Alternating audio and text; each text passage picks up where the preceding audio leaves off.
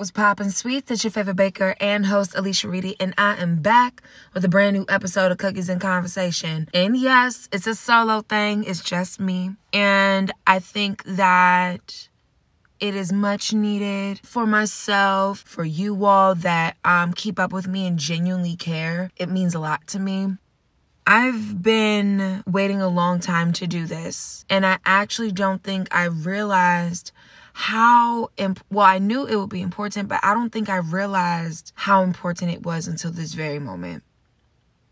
I've been going back and forth, especially leading up to this recording, you know, just thinking about how am I going to go about this? What am I going to talk about? Am I going to lay everything out on the table? It was um it was a lot for me to process, a lot for me to digest. And like I've shared with y'all times before, you know, I jot down some bullet points and I let, you know, I let my spirit guide me and I let, you know, my heart and my mind marry each other and I let them take me on a journey internally that gives me or that helps me give you all the episode that y'all deserve and the episode that I feel is worthy of recording and sharing. I'm a firm believer in just being raw, authentic, organic, to the point, you know, just being a straight shooter. Um I'm firm, but I'm gentle all at the same time when it comes to my storytelling, when it comes to sharing the trials and tribulations I have endured. But yeah, this is um this is very important. And every time I do a solo episode, I've noticed as of late, or rather since the assault happened, that um I get a little emotional. And I get emotional because there was a great chance that I wasn't going to be here. And that that is a lot to digest. It is um, you know, it, it's hard to talk about, especially when you're like sitting by yourself recording a solo episode that the world has access to. That's really hard to digest. I've talked about it in conversation with people, and people been like, oh my God, I'm so glad you're here. Like, oh my God, you're so strong. Oh my God, I can't believe it. Oh my God, I can't believe you say it like it's normal. The thing is, I endured so much abuse in so many different forms that um the situation is not normal. Talking about it just became easier to do solely because of healing. But um again, like when you're with yourself, it just hits a little different. It's kind of like what I would write in my journal, but behind a mic. But in any event, that's a long enough introduction. For those that are new here, welcome to the journey. And for those that have been keeping up with Cookies and Conversation podcast for the last four seasons, welcome back.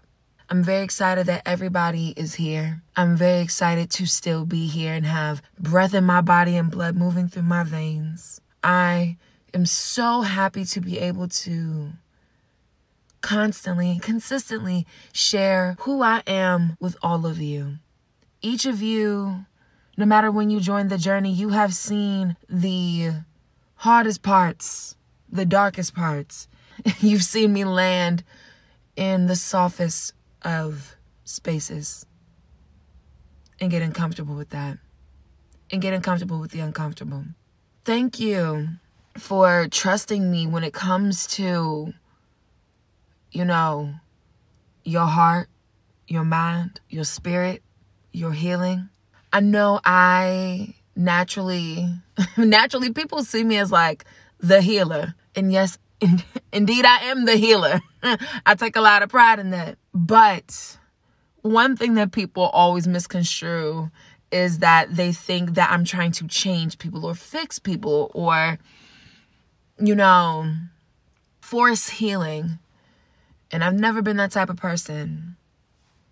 My mission, my goal is to consistently be the healer and be the light that inspires you to look deep within yourself and face all of those uncomfortable parts of you, to face the hard truths, the the hard parts of healing. I want to be the light that inspires you to grow and to become the best version of yourself every single day. Thank you for being here. Thank you for being so supportive. And I'm so honored to be here for you and support you. Wow, what an introduction. I just feel like I went right the fucking. God damn it. oh God. Um as I'm recording this, I am preparing for my natal Saturn Saturn. Let's run that back. As I'm recording this, I am preparing for my natal Saturn return. I am a Pisces. Pisces. Fuck, I can't talk. Saturn 12th house, which is intense as fuck. For me, I can see that this is going to be about how disciplined I am when it comes to my healing, the endings in my life, and um just all the deep rooted shit. It's basically giving uh shadow work on steroids. oh my god. Um but if anybody is meant for it, it's me. So I'm not gonna hold y'all. I've been like fucking emotional. And it's a lot, okay, bitch? Like Jesus Christ. Oh my god. Let's let's go ahead and let's let's dive in. Um Hmm. I don't know where to start. Let's talk about motherhood. Motherhood is the hardest and the easiest job in the world. I've shared that with y'all before, multiple times. But for me, as of late, it has been tremendously difficult. This has nothing to do with the sperm donor. This has everything to do with navigating and assisting Tyler with how she manages or how she, yeah, it's about, yeah, helping her manage her her big feelings and her thoughts and how she chooses to express herself. It's been a little difficult. It's been very difficult. I'm not going to sit here and sugarcoat shit. Y'all know this by now. and if you didn't know, now you know. But Tyler, she is moving through a season in her life. Um, especially with the big five on the horizon. The big five. Crazy. It's crazy. Um, she's been going through so many changes, and I can see them. And I can feel them as her mommy, her bestie. She's my bestie too. And helping her find more proactive and healthier ways to express herself while determining or discovering healthier, more proactive ways to express myself while navigating my healing journey or through my healing journey has been a lot. I don't know. So often I feel so stuck between a rock and a hard place. You know, you have one side of the internet that's always like, Gentle parenting is this. And if you raise your voice, you know, you are going to instill trauma. And it's like, what? Because then you have the other side of the internet that's like, pop, pop, pop. You know what I'm saying? I spank my kids. And it's just like, oh my God. I am the firm, fun mom. And I take pride in that. Let me explain. Tyler is very vocal. And that is exactly what I want my girl to always be. I never want her to waver that for anybody. But when it comes to the moments where she wants what she wants and her emotions really just take over because she's a little person and she has big feelings and all that stuff, it can be a lot for me. Because you know, I'll have my normal tone, my cool, calm, collective voice, and moms, parents, Y'all know when you gotta put a little bass in your voice. I'm quick to turn on the black mama voice. I'd be like, Tyler. I'd be like, sit down now. and she hates it. I hate turning it on. But I just want my girl to listen sometimes, you know? Sometimes the feelings take over and she's not really paying attention. And I get it because she's a tiny person and she's just working through it. So that's why I make a conscious effort to um, meet her where she is. Some days are harder than most. But I make sure that I show up for my girl through every moment. She deserves it. Um, when it comes to, not that y'all asked and not that I was really going to talk about it, when it comes to Rayvon being incarcerated. Obviously, we're going to talk about that because that's why this episode is so important. When it comes to that, she's not really thinking about him. I don't know if she's ever on the phone with him, you know, those little calls from the prison or the correction facility, you know, I don't I don't know if when she's away with the other side of her family, if they call him when she's over and she's like, oh my God, daddy, like, or, you know, I, I don't know. Nor do I care because it's really hard for me to care about surface level shit. It's hard for me to take him seriously in any way, shape, or form when he did not take me seriously, nor did he take my life seriously. It's it's really hard for me to give any fucks. And um I'm okay with that. Now, this is the thing. If I were to talk about parenthood and co parenting and whatever the dynamic is with me and the sperm donor, for me, for a long time, I've been telling niggas, I've been telling niggas the whole, it's not my job, nor is it my responsibility to facilitate or maintain that connection. Once upon a time, four score and seven years ago, there may have been one, you know, a point in time where I was like, you know, I want you to show up and I want you to be this dad and blah, blah, blah. And I quickly got my shit together and I was like, mm-mm, I'm good. I'm good. Because if you want to, you will. Because of his impulsiveness and because of the control that he has always desired to have over my life that he no longer has, shit got legal. And it's been legal ever since. So we're talking about for as long as our child has been alive. All our child knows is court and visitation and protective orders and division when it comes to me and the sperm donor. And that is not fair to her. However, comma, she knows who he is. She knows his energy is not right. Cool, you know, they have fun and they kiki because my girl loves to have a good time, you know what I'm saying? You know, you get her to giggle and she's like, oh my God, bestie. not really, but like, she likes to have a good time. But she knows that it's only just that. I think that she sees stuff on TV and she hears like all these characters and things of that nature. Mommy, daddy, mom, dad, and that's cool. But what I am grateful for is that she has somebody in her life now that is doing everything that the sperm donor never could. It will never be able to do. I have never been the type of person that agreed with the whole um well you know at the end of the day that's her father and he needs to be in her life. Okay fine. Fine. But you see what happened when he was in her life? Legal shit. Lack of like just just a whole bunch of carelessness. There was one time he triggered me and I fussed and he acted so impulsively to the point where Tyler ran out towards the car and that nigga was about to zoom the fuck off, not even paying attention to the fact that Tyler could have gotten ran over. But he's supposed to be around, right? Because that's her father, right? Y'all got me 50 shades of fucked up. No.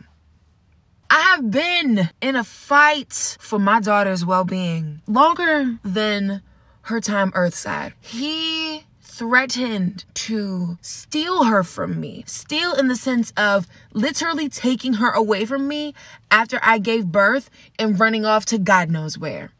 But that's her father, right? And he's supposed to be in her life. And, you know, you gotta make sure, man, fuck that shit. Fuck that. No, I really do not care what the sperm donor does at this point. What I care about is my daughter's safety. And I will do whatever it takes to maintain that, to protect her. I will always fight. One thing about me, I'm a fighter and I don't back down for shit, okay? I indeed am one of God's strongest soldiers, especially when it comes to the sperm donor. Now, physically, he might win. He, he's definitely got me beat there. But in every other sense, I'm divinely protected. I'm always good. And by way of that and the the constant alignment and confirmation in my life, she will always be covered and I'm very grateful. She's always protected. She's always safe. I will say I am grateful for the growth that I have made with a couple people on the side of his family. So Tyler's other grandmother, and um, I never really had beef with her great grandmother, so sperm donors um, grandmother. I never really had beef with her. We never really had discord. The only issue I had is that she's the type of person that's like, oh, if it happens in the house, it stays in the house. She'd rather turn a blind eye. She could look at the situation happening, but she won't speak on shit. That's the problem. And I don't come from that. Like literally the polar opposite. Nor have I ever seen that in the home. So being the victim of something like that is really fucking wild. Have I forgiven her for that? No. I've definitely forgiven his mother though. She and I used to be so close. The only thing that's brought us together is, unfortunately, her eyes being really open to what her son did to me and what he has put me through. And Tyler, most importantly.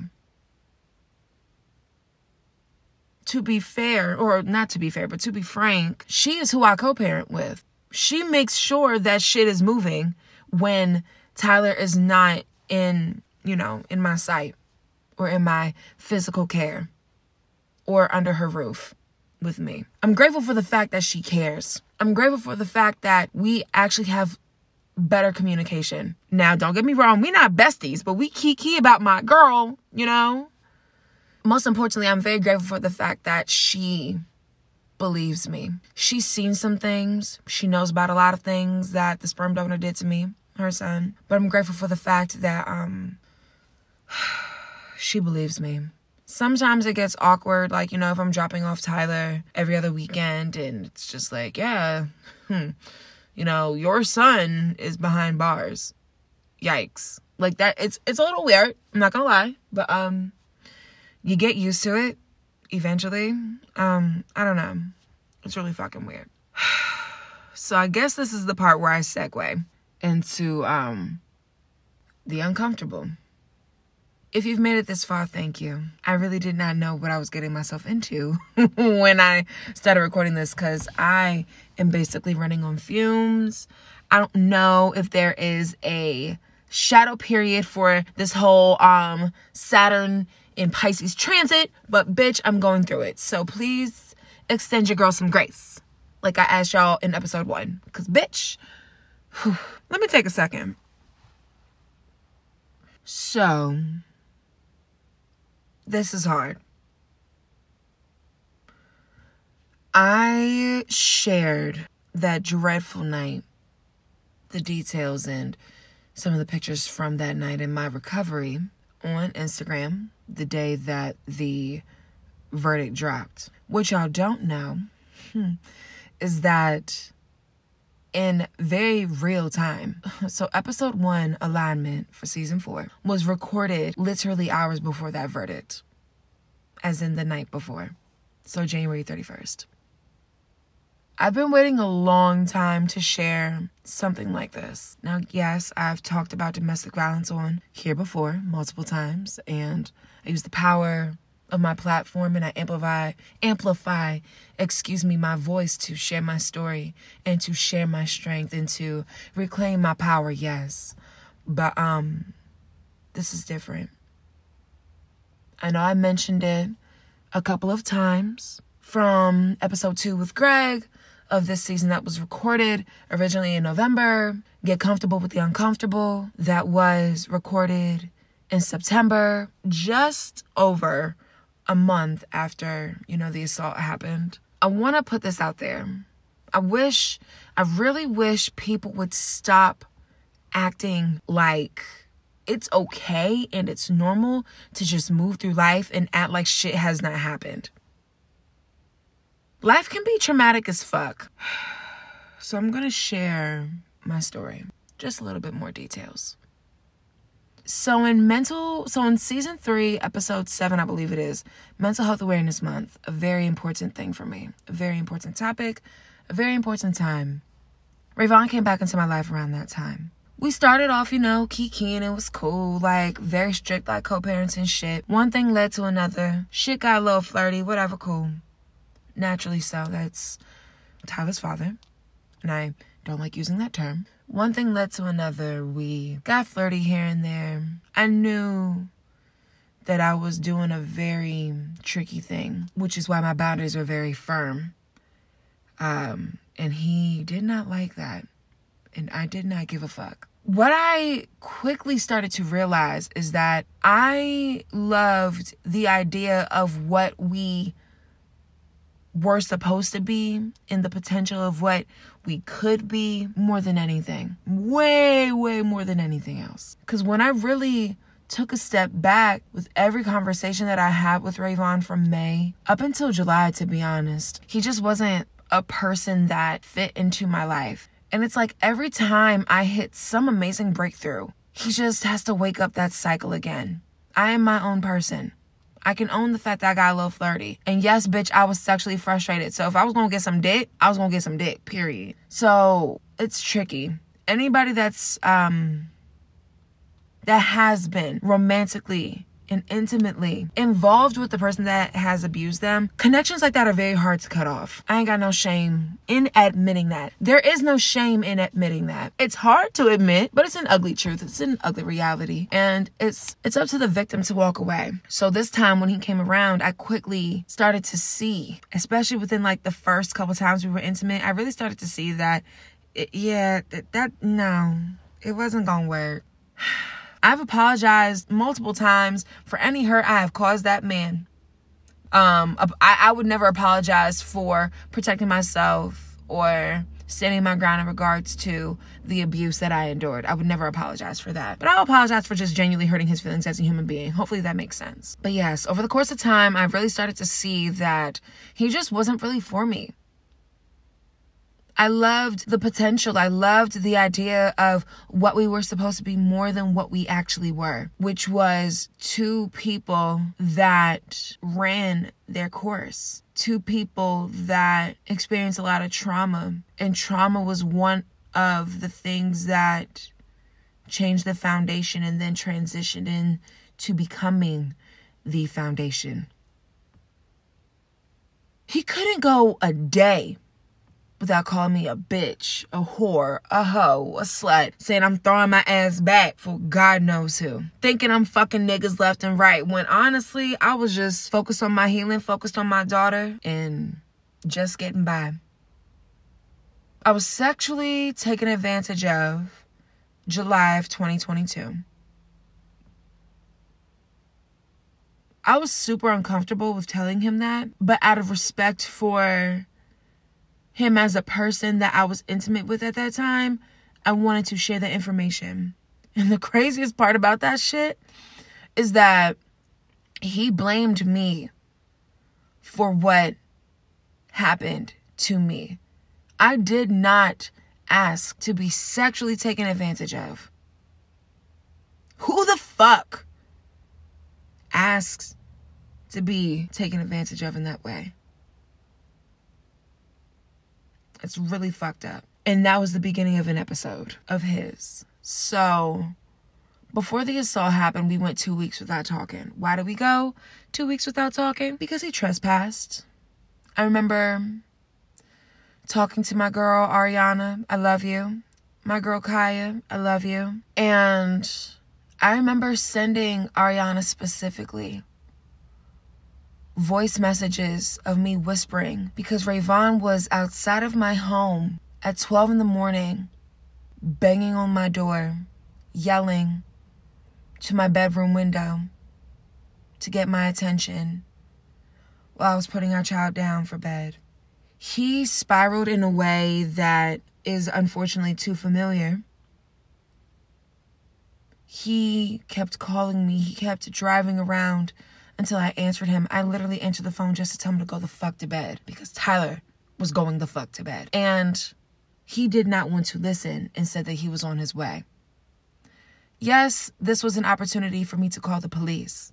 However, comma, it's kind of hard to be like, you know what, I'm going to call the police when the police have let me down so many times when it comes to Rayvon and his behavior. So many slaps on the wrist, so many, ah, ah, don't do that. That you stay away, okay? Like, I don't have time for that shit. And as a victim that's been let down so many times, there's only so much faith you can have in the system that constantly fucks you over. So he did not leave until close to three in the morning, if not exactly that. He just he just wouldn't leave me alone. I remember closing my eyes, holding my breath. I held my breath for so long that five minutes felt like 20. I was so scared that I closed my eyes and tuned him out so hard that I didn't even realize I fell asleep. It felt like I had been asleep for hours. My mom was standing at the window, making sure that I was safe and that he wasn't going to do too much damage. And my mom was like, Girl, it's only been 15 minutes. I held Tyler so tight. He parked at the very end of my driveway. Now, if you pulled up on me you know, some cookies or, you know, you just want to see your girl, you know how it's set up on this end, okay? And honestly, if you really fuck with me, you know how it's set up because of my pictures. Um, he parked at the end of my driveway and he kept going back and forth between knocking on the door and sitting in the car. And he was like, I will stay here all night. Mind you, he had work at like 5, 6 in the morning. But he eventually left. Only no, because my mom told me. He came by the next day in the rain, unannounced, doing the same shit. Tyler thought, Tyler heard him yelling. She thought it was a game. I looked at her dead ass and I said, Girl, I said, Your father is is being bad. I was like, This is not a game. We are not playing. So you need to stay quiet. And if he hears you, something bad could happen. She knew I wasn't playing and she stayed silent the rest of the night. I held her so tight in that bed. He was yelling out the window, and Tyler saw the look on my face, the way I just wanted to cover her and protect her from this this monster. After that, it was like I I can't remember how long he stayed that night, maybe like an hour and a half, two hours. But this time, he was dressed in all black. He destroyed property. To the point, he hit shit so loud that two of my neighbors heard him and saw him. And he sprinted around the corner in his all black outfit dark as hell outside. He knew what he was doing. And I know for a fact that if I stepped outside of my house, I probably would have died. And that's really scary. We went a couple of weeks without really communicating. Um, we checked in off and on. He was still doing the same old fucked up shit. Just being an asshole, being annoying. Typical sperm donor behavior. He just doesn't know what else to be. And then that turned into me going out with Kaya one night. We were just having a good time. I was checking in on Rayvon. We were texting off and on. He ended up meeting me in downtown Annapolis. I actually was not expecting him. I was literally just minding my fucking business. um and of course, he ruined the night. Here I am having a good time with my friend. I'm like, oh my God, you're actually meeting one of my friends. This is a big deal because I'm very protective of my friends, especially when it comes to your dumbass. And of course, he ruined our night. He embarrassed the fuck out of me. I was drunk as hell. That's the last good time we ever had before the embarrassment and before he did fucked up shit. And he was like, I thought you didn't want to hang out with me. I was like, I do want to spend time with you. But I'm, he was like, I thought you were angry. I was like, I am angry at you. It is hard to talk to you. It is hard to be around you. I was like, but I just want some level of normalcy. I want to see if I can actually share the same space as you. He and I both knew that I was cutting him off. Y'all, this nigga was trying to get me to go to Hawaii and literally uproot my life to be away from everything I've ever known. As far as like my foundation, my family. He wanted me as far away from my family as possible and that and that's the thing that's the thing that he does. He likes to get me as far away from home as possible so he can do the most fucked up shit. And this is where july 24th 25th came around. I went out with kaya. He ruined that night the night before the assault happened. Here we are kiki and having a good time on facetime. I was hungover as fuck Okay. He's like, you know, I'd love to take you out. I wish we, we could have more good times like that. I was like, I was like, you know, I'm open. I want to ease into spending time with you. I don't really know how I feel. And of course, he fucking ruined it with text messages, trying to like prove his manhood to me, just trying to control me in a sexual way. And I was like, bro, like, this shit isn't even like that. Like, nigga, can't we just go like go get food and go home? It wasn't that deep for me. It wasn't that deep. I hate saying this but if I did not go out with Rayvon this night, I would not be experiencing the justice I received. I would not have this this new this new life of mine, this new freedom of mine. I would not experience this if I didn't go out that night.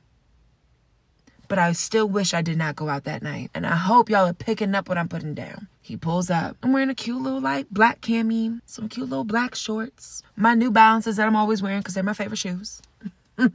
um outside of my Converse, of course. And um had my hair in two puffs, hoops, lashes. Like I looked cute as fuck, y'all.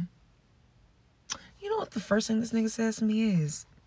He's like he's like, Alicia, that's what you're wearing tonight? I was like, look, if it's gonna be an issue, I said I would wear this any other time. I don't give a fuck who I'm hanging out with. It's hot as fuck. It is literally the summer. So this is what I want to wear, and I'm going to a bar. This is what I'm wearing. Period. And if you got an issue with it, I can go in the house. We don't have to go out. We don't have to go out. One of the weird things that he asked me before he pulled off Do you have your emergency contacts? Do I have my emergency contact? Um, I always do. Yeah. Oh, okay, just making sure. Who the fuck says that? We get to Tsunami downtown, downtown Annapolis. We had a mutual friend. This mutual person, um, I say person because we are not friends anymore. We are not cordial. We are not cool because Rayvon is behind bars, of course. An enabler. He like he was like our plug to get in. So it was like, oh hey, you know, what's popping? Woo, you know, drinks on me. Woo, like it was cool. Until it wasn't. So we get there. We went to Tsunami the night before too. Cool. Whatever. So we go back. We run it back. We go. This nigga is arguing with me in the booth. Alcohol is not even involved. I knew some shit was about to go down when he shoved me out of the booth with his right hip. And he was like, I will leave you here. I was like, okay, fine. Bye. We're walking to the car.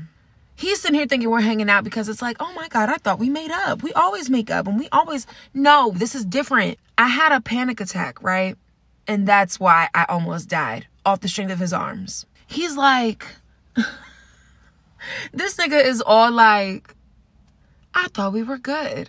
I thought we made up. I was like, what? No, we are not good. Then why are we hanging out, Alicia? Why? I told you why. I'm trying to see if I can be around you. And to be honest, we're not okay because you trespassed on more than one on more than one occasion. You harassed my neighbors. You scared my family and my child. You destroyed my property. We are not good. And if you want to be good with me, you got a lot of work to do. I'm sitting here heavy breathing and walking away. I'm like, this is too much. I'm just ready to be left in fucking Annapolis so I can go home. Unfortunately, it did not work that way. He did not like how I closed the car door. And when I when that door closed, I knew what was coming. I just didn't know that death would be the closest or I did I just didn't know that death would be the next thing that I was very close to experiencing. I don't have to go too in depth. I really don't. But for the sake of transparency, I will be discussing this unfortunately triggering topic for some, I will say.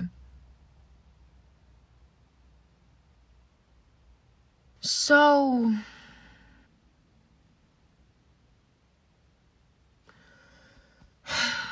So, when the door closed, I did not slam that door. He just didn't like how I closed the door. I remember cowering and I was like, fuck, I'm sorry, I'm sorry, I'm sorry. Because, mind you, I'm looking in the eyes of a person that feels like they can do whatever they want to me and call me out of my name off the strength of how I close a door. And he told me that to my face.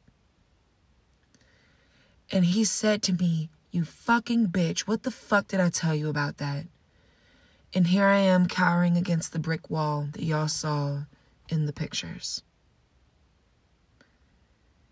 And he was like, What the fuck did I tell you about that? What the fuck did I tell you about that? I was like, I'm sorry, I'm sorry. Like, please, just leave me alone. I'm sorry. And he hesitated. He was hovering over me. His face was only inches from mine. He was hovering over my body with his arms preparing to squeeze me, do something I didn't know what to expect. In my mind, I'm prepared for him to grab my head and bash it into the brick. I remember the absolute shock I experienced when he started to strangle me. I remember literally asking him to stop and barely being able to communicate. And I knew that if the the more I spoke while I couldn't breathe, I couldn't function, I knew that I could have died right there.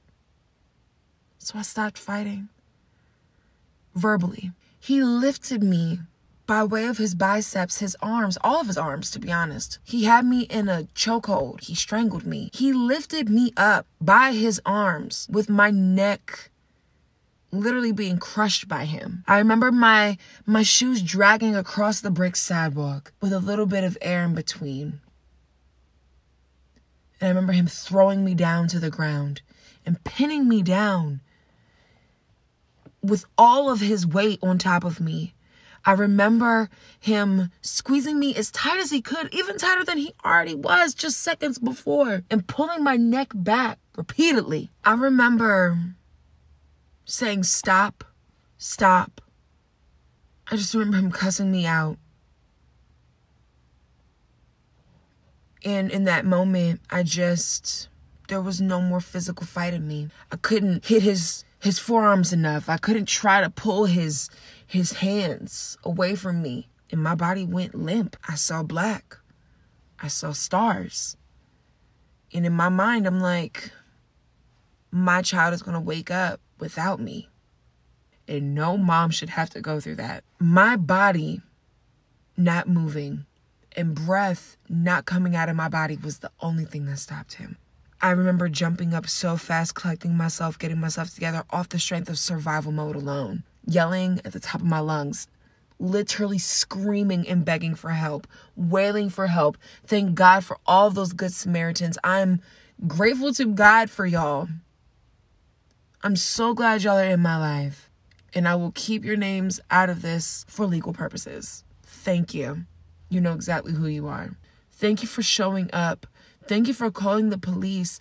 Thank you for helping me find my phone that he was not trying to that he was trying his hardest to make sure I didn't have access to. Because he knew that if I had my phone, my family was pulling up. I remember texting my mom and my sisters. It's like just after midnight, I was like, yeah, um, Rayvon, like, he did it again. And they were on their way. There were about 10 or 15 people. And Rayvon had no control. And Rayvon hates not being in control. And he knew that there was nothing that he could do to all of those people. And he knew that if he did anything, that could make him look even worse. One of the most jarring things that he said to me, especially as he was entering police custody, I remember yelling from the parking lot in the pictures that y'all have seen. And I was like, I never want to speak to you again. I was like, I never want to see you again for the rest of my life. And when I tell y'all, I mean that shit. He said to me, This is what we do, Alicia. He was like, You'll be back. This is what we do. And if that isn't telling, I don't know what is. And the fact that multiple people heard him say that is even more alarming. I remember right when the police came, Rayvon ran from his car that was parked on the street up the hill into that parking lot in said picture that y'all have seen. And I remember him swooping me up by my shins. I was in the air wailing for help, and I'm grateful to God that there is body camera footage of the following. I'm grateful to God people witnessed what I've endured. Rayvon has gotten away with a lot in private, but to be in public and for people to see that you are not a good human being, it was the beginning of justice. Justice that I deserved. There was nothing leading up to that night or at any point in time that warranted any form of abuse. I was not disrespectful, not once to him. I've been the most selfless motherfucker in the sperm donor's life. And I was constantly taken advantage of, constantly abused, constantly mistreated. When is enough enough? God said that that night was. I didn't get home till about six in the morning, running around taking care of legal shit. You know, wake up the next morning.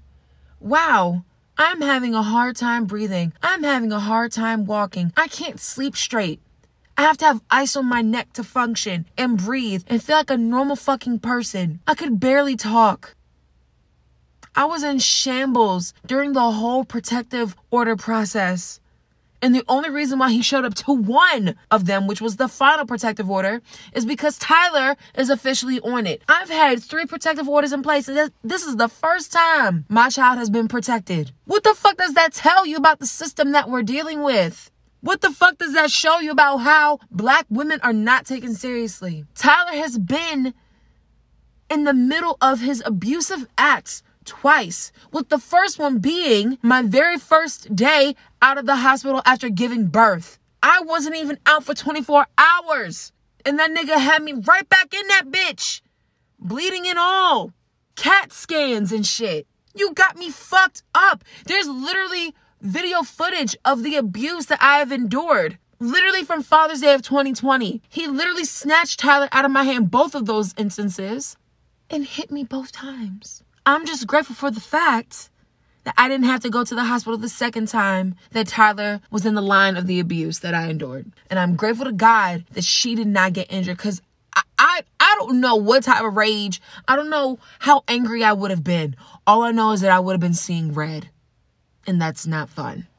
I ain't gonna put my hands on nobody. I will not. But what also what you will not do is hurt my child. Or even put her that close to danger again. I was I spent the majority of that day in the ER the next day. I remember going to the court hearing and seeing him on the screen for the bail hearing. Bond was set for 25K. That nigga was out on bond. And what happened? He fucked that up by stalking me at work, harassing me at work, violating the protective order. And he's been locked up since November. And I really hope that that jail cell is really fucking cozy. I hope that nigga staying nice and warm because he's going to be in there for a while, and I don't feel bad about it. The fact that, like I said, I don't have to go too in depth because I gave very, very clear specifics on Instagram. The one thing I will say, just because this just hit me, is that I wish that it didn't take me actually showing the pictures of my healing process, my recovery, to get people to like really make some noise about it. I've been making noise, but domestic violence, domestic abuse is something that people like to sweep under the rug. And that is why I'm so fucking loud about it. Not just because I was once a victim and now a survivor. No, this shit happens every day to people and nobody talks about it enough. And I want to make sure that people understand the importance of these conversations. We can't get anywhere if things are constantly swept under the rug. And I'm tired of that shit. One thing about me, I'm gonna shake the fucking table. I'm gonna make some noise and I'm gonna make sure everybody hears me. Everybody will hear me. I will make sure that you feel me in every word that I speak and with every action that I do. And that's that. Period. Because of what I have endured, in stories like this, Survival stories like this are why I go so hard. It's why I will never shut the fuck up. Respectfully, I will never shut the fuck up. I will dedicate every day of my life, every day of my life to show victims and survivors that there's light at the end of the tunnel. And the more you choose yourself and the more you choose to see it through, the more you choose your own healing, the moment you take your power back and put your foot down, that is when the breakthrough begins. That is when you are moving closer to your new life, your freedom. I've said it once and I'll say it again. You gain your power back the more you share your story. And I hope that every victim and survivor that hears this understands the weight and the power behind never stopping your storytelling. You don't know who you'll touch. I can't tell you how many times over the course of time, how many people have come forward to me sharing what they've been through. And stories like that and people like that are why I will never stop going so hard. I'm so passionate. I'm so passionate about people making it to the other side. Most of us that have endured abuse, we don't make it this far. A lot of us don't even make it to see justice. And that's a really hard and scary truth that a lot of people don't want to talk about. And that is why I will never shut the fuck up. Because we're going to talk. And I want everyone to be well versed in the importance of these conversations, the signs of abuse, what to look for, how to stay safe, how to take your power back. That is a huge part of my mission and why I take so much pride in being the healer. We all need that one person. And I'm very honored to be that person for so many of you. Mm. Alignment. Mm. I've had two court appearances since Rayvon was locked up in November. One, ironically, was the day after his birthday. And he had to finish out the sentence for harassing me and stalking me in November. And then February 1st came, and I was able to give my victim impact statement, God is so good, to the court. It was really powerful to share with the court and to him that there is no love. I do not care to co parent. I have no interest in breathing the same air as that piece of shit ass human. I have no desire to communicate with him, allow him into my space. I have no desire to care about his existence. And it's really harsh to say out loud, but that is so real. I mean, blood clots were literally forming at the roof of my mouth. I was seconds from death. I had soft tissue damage. He's a piece of shit. And it's gonna always be fuck Rayvon Dearius Bryan. Rayvon won't be getting out until 2024. God is good. Granted, I wish he was, you know, serving more time, but it is what it is. I will not put a question mark where God put a period. What I will say without going in depth again is that there's a lot hanging over his head, and um, it is what it is. Fuck him. If he fucks up again, bye for real. And I'll just leave it at that. Let's move on to the next thing. Let's move on to the next thing. On a much lighter note, I'm very grateful to have a wholesome lover. I'm very grateful to have a lover that shows up for me unapologetically, that fills my cup even when it's full. I'm grateful to have a lover that is the father and father figure that Tyler deserves. Mm. I'm grateful to have a lover that loves me and cares for me and protects me so fearlessly, so effortlessly, so selflessly. I don't take this for granted. When I met Malik, he caught me off guard. He'll be the one to tell you that I was scared. But the truth is that I wasn't. He just looked mean as shit. and he looked like he just only gave a fuck about his work. So as I was leaving, you know, Lolli and Pops, he was like, You're really cute and I want to take you out sometime. I was like, okay. And we have been joined at the hip ever since. I'm so grateful to experience a lover that is passionate about me the same way that I'm passionate about them, that desires the creation of a foundation that is so solid and so firm, that desires to have a forever love and a a beautiful family with a white picket fence. I'm very grateful. I knew Malik was the one for me truly the one. I've said about people before, obviously, but this time is different. He, on our first date, listened to me without judgment, validated my feelings, and gave me truths that I didn't really want to hear, held me accountable, but still held a safe space for me. He literally took me to my store at midnight. We shut Cheesecake Factory down. that night and literally took me to my store at the time, Lush Cosmetics. Fuck them. Anyway, to close up my shop properly. I was like, wow, an angel. I loved that we were working in the same mall. We quickly became a part of each other's daily routine. Eventually, I'm going to have his big head ass on. I love you, babe. And I can't wait to share him with all of you in the ways that I get to experience him. Not too much though, because I'm a little stingy about my man, okay? I'm stingy. um, but I'm so excited. Our love blossomed so effortlessly. The more that we spent time together, the more that we became a part of each other's daily routine, the more that we showed up for each other every day at work to the point where we had breakfast every morning or almost every morning before work or dinner right after work. Mm, I've never had somebody just make time for me in the busyness of life. I've never had somebody that is so understanding of my life in the busyness of my life and the trials and tribulations that I endured. I've never had somebody be so supportive. The way I remember the first time that he told me he loved me, the way he was kissing me that day was very specific. I know.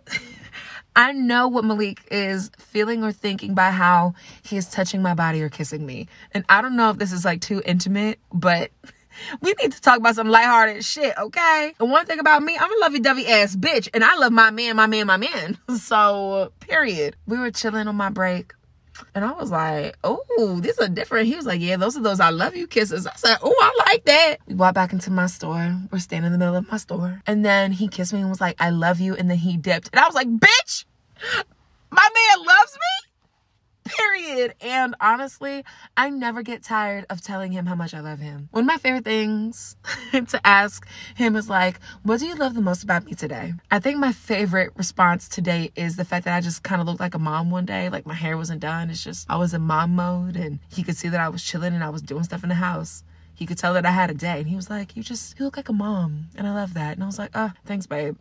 we praise each other. We praise each other and worship the ground each of us walk on in a way that people would never be able to understand, in a way that people would deem unrealistic. But our love is so healthy and it's so safe, and praising each other in the ways that we do is so easy. It is second nature. I don't even have to think about it, like ever, and I'm grateful for that.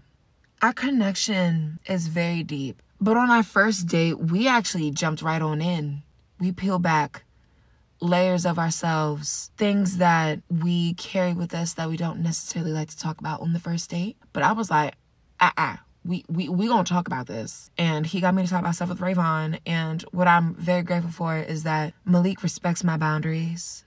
He takes what he can get from me informationally, cause I'm I'm weird about talking sometimes, even though it doesn't really seem like it. I can be weird about it sometimes, and um, he gives me my space he allows me to be myself and um yeah, I don't take that for granted. He just like lets me do me. He lets me be me. And he knows that I'm going to talk at some point. And when I do talk, he does exactly what I need him to do in those moments. And I'm grateful to say that I'm able to do the same for him. One thing that I've asked some of my guests that come on here, my friends, our friends, our friends, okay? We a family y'all know this by now, um, is that what is one of the greatest lessons, you know, they've learned from their partners in their relationships? One of the greatest things Malik has taught me is to take it slow.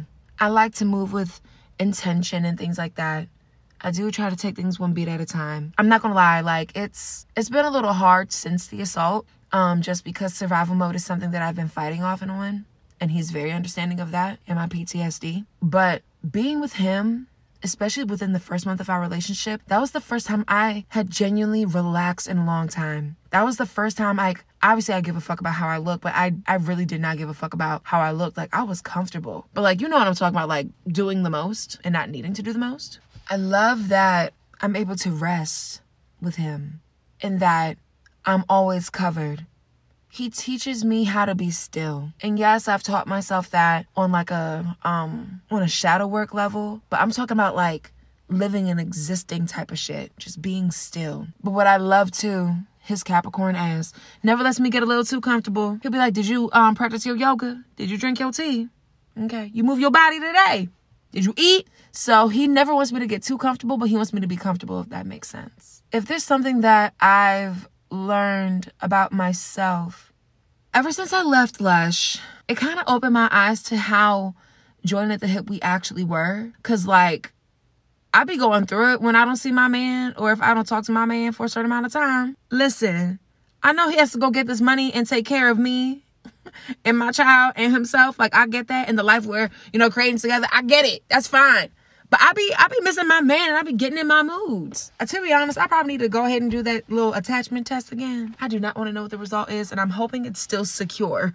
Because I've only ever been that. I've never had like the avoidant one or anything like that. Whatever. And I'm not to sit here and say that our relationship is perfect. I mean, it's the closest thing to it. Don't get me wrong because of how healthy and solid and open it is and safe. But because we both are on very specific healing journeys, we do experience ups and downs.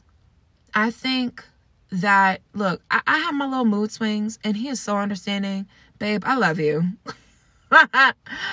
but my PTSD, I think, plays a part in that. And honestly, if there's anything else, I will talk to Malik about it. And I'll probably follow it up, follow up with something in transparency talk. But um, we'll see. I really don't know what transparency talk is going to give yet. It's too early. But um, I'm not going to sit here and say that we don't have ups and downs. I know at least on my end, my PTSD plays the biggest role, and it's a little tricky between that and fighting survival mode. It's a lot.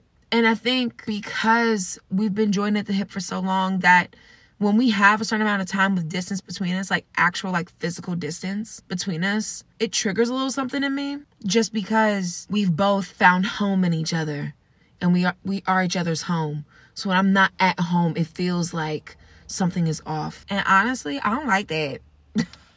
but um to my man, I know you're listening. And this episode is getting long, so I want to make sure that I include this in here. Thank you for loving me. Thank you for being everything that I have wanted, needed, and desired in a partner, and a man, and a human being. Thank you for being you every day. And thank you for loving my girl Tyler. And thank you for being my future husband and my future baby daddy. yes. oh my God. I love you. I adore you. You're the best. Thank you for being my home. Y'all, there's so much more I want to share with you, but I don't want this episode to be too long. I could talk about my healing journey and stepping away from cookies and conversation and the Mona Lisa Bakes for the time that I did. But what I think I'm going to do is save this for another day. I'm so proud of Tyler. I'm so proud of me. I'm so proud of my man. I'm so proud to be a loyal ass, kick ass sister, a loving daughter, a cool mom, a stable partner, and a wholesome human being. I'm grateful for all of the individuals in my life that show up and show out. I'm grateful to be alive. I'm grateful for healing. I'm grateful for truth. I'm grateful for justice. I'm grateful for this new life of mine, this this new freedom I'm experiencing. I'm grateful for another chance at life. I'm grateful to be able to look at life through a different set of eyes. Not necessarily rose covered glasses, but I mean, when I look at my man, that's all I see. when I look at my child, that's all I see. they are my little family. That feels so good. I deserve this. I deserve this. And if you've made it this far, thank you for listening. I know I'll come back with another solo episode at some point, or like I'll probably talk about those couple of things that I didn't get to. Tonight's not the night, but I want to sit here in gratitude. Mm. This feels so fucking good. And I am so, I am so happy to be free. If there's anything I had to leave y'all with today, it would be one, to drink your water, okay? Two, dirty matchas are bussin', so are dirty chais. Three, love on yourself. Make room for joy in the same ways that I've learned to do so. I, maybe not the same ways. Make room for it. Make time for it. Don't even like, don't even think about that shit. Just do it. Just make the time. Make a conscious effort to choose yourself every day. Make a conscious effort to figure out what is in alignment with you, who is in alignment with you, and who is meant to be with you on this journey. You are leading the way. And if motherfuckers ain't trying to follow suit, then it's fuck them. There may not be no love lost, but sometimes you just gotta leave people where they are just so you can keep going. God is so good. Very grateful. I love y'all so much. Thank you for listening. Thank you for making time for me. Thank you for hearing my story. I love us for real. And thank you so much for listening to this very much needed, very healing episode. Very closing the last book of my life worthy ass episode with me. And until the next time, we're out.